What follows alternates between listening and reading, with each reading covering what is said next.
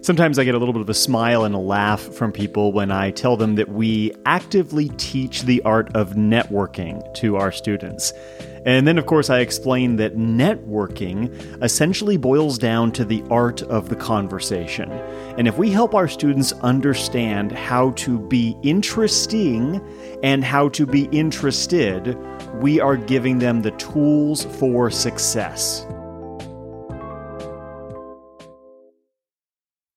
I've adopted a curious mindset when I have conversations with people and often use it as an opportunity to learn and understand some areas in which the very teaching of the entrepreneurial mindset can be improved. So if I'm talking to parents or even alumni, people in their 20s or 30s, one of the questions that I will often ask is what do you wish you had learned in school? What do you wish you had learned that you've currently either had to figure out? Maybe you had to learn it the hard way. Maybe you wish you could replace something that you had learned with this knowledge. What would that be?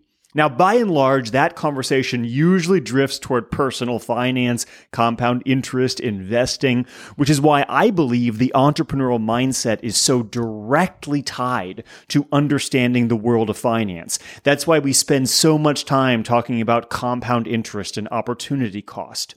But when you look at some of these other core skill areas, one of the, let's say, favorite responses is communication specifically conversation skills.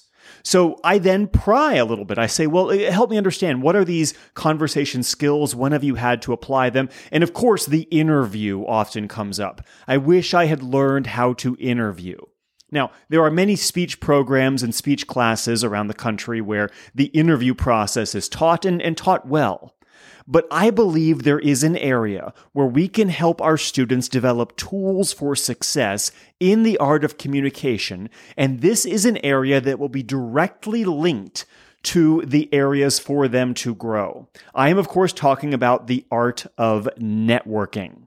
Now, sometimes when I use the phrase the art of networking, I get a little bit of a smile or maybe a little bit of a sly grin because, you know, sometimes when you talk about that, people might assume there's a manipulative aspect to this. Oh, networking. Isn't that just kind of like, you know, using people to get connections and maybe get a, get a leg up in society?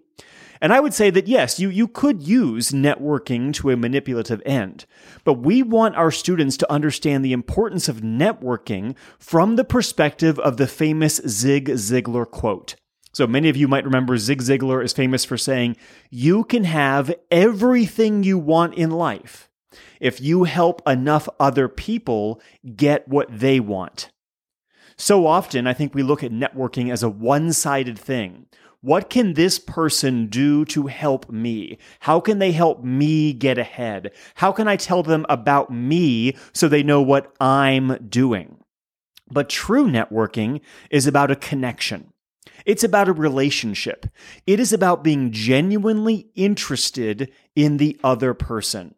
And this is a learned practice. It's a learned ability, which means it is something that we can improve upon you know, many, many adults in their 40s and 50s have become quite adept at networking and understand the real purpose of it.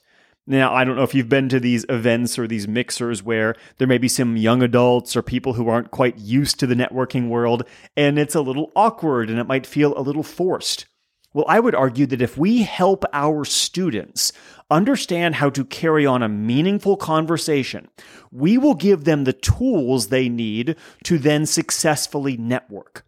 Then, if they can successfully network, they will begin building networks that they can rely on where they can ultimately achieve the success they want in life while helping other people do the same. It is essentially teaching the famous Stephen Covey win win mindset. So, teaching the art of networking goes hand in hand with teaching the art of conversation. And I believe there are two key aspects to this. Aspect number one, we need to be interesting. Okay, now let's let's dive into that a little bit because at first that sounds a little strange. Oh well, oh, of course we're interesting, right? Well, um, okay, we might think that we're interesting, but do we come across as interesting? You know, I want you to consider this. When's the last time you had a conversation with someone and it took them maybe five or six minutes to express the thought they had or, or, you know, to describe what they did? Or, you know, tell me your background and you get their entire autobiography. And you're thinking, hmm, didn't really need to know where you went to elementary school.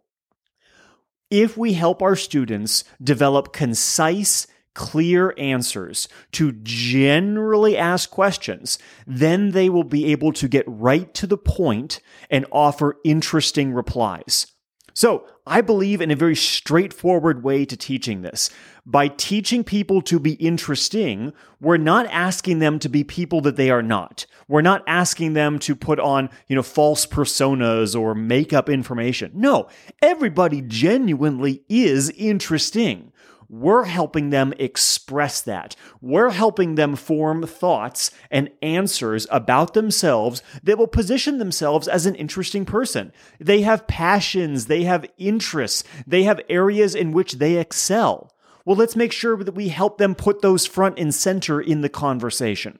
And we can do this in a very clear way because the second aspect of the conversation is to be interested. We have to genuinely care about listening to and responding to the other person. Now, we talk about this a lot in society, how often we are merely waiting to respond. We, we already know what we're going to say next, and we're just waiting for that moment for the other person to stop talking. That means that we are not genuinely interested. We are not listening. So, part of the art of the conversation is teaching students to listen, teaching them to uh, think of it almost as a detective who's entering onto a scene and is trying to pry with questions to get to deeper truths and answers. We need to teach our students to be curious, to be curious in the other person and ask questions to dig into that curiosity. But then at the same time, to be interesting in the way that they present and position themselves. And this often comes down to four key questions. These are the questions that we teach students, and we also teach them to know the answers themselves.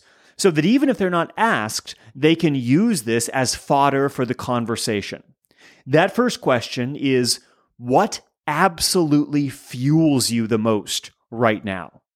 What are you the most excited about? What's got you really passionate right now? Now, maybe it's a maybe it's a sports team, uh, maybe it's a new project, maybe it's a new relationship, maybe it's a new movie or television show. Whatever it is, this is going to give the person an area of passion, which is going to heighten the excitement of the conversation. The second question: What is the most important thing I should know about you? Well, there you have it, right? We're going to cut right to the chase. What, if we boil you down as a person, what's the one thing that you want me to walk away from this conversation knowing about you? The third question What is the one book that has influenced you the most? Now, often my students will substitute television show or movie or maybe song. And I encourage them to ask the question based on the age of the person they're talking to. Now, this sounds a little weird. Let me explain. If you're carrying on a conversation with someone in their late 30s or 40s, I do think it's best to ask about the book that's been most influential. But if you're carrying on a conversation with someone maybe in their teens or 20s, eh, then maybe you do ask a question about song or television show. Now, some of you listening are like, wait a minute. Are you saying people in their teenagers and, and 20s aren't reading books? Well, statistically, yes, that's true. But my point is this you can throw any form of media out there that's going to help the person feel as if they can share an influential work in their life. Doesn't have to be a book, it just happens to be what I ask when I'm in these conversations. The fourth question is this What makes you smile when you get out of bed in the morning? What is it? What is it that, that kind of drives that positivity, that optimistic attitude for you? Now, these questions are not meant to be asked in quick succession to each other. They're meant to be conversation milestones, markers, points where we can then begin to dig a little deeper. So we don't we don't want to just hear the answer and then go on to the next question. We want to hear the answer and then ask a qualifying question about the answer we just heard. We want to go one, two, maybe even three layers deeper into that conversation. We want the conversation to end and have the other person think, wow, that was a meaningful use of my time. That was a true conversation. And if that is the case, we have then begun the art of networking. Now, I'll say this why do we teach this in school? Well, as we teach the entrepreneurial mindset to students, to young adults, really even to teachers, to anybody, the point is to help people develop tools in their toolkit.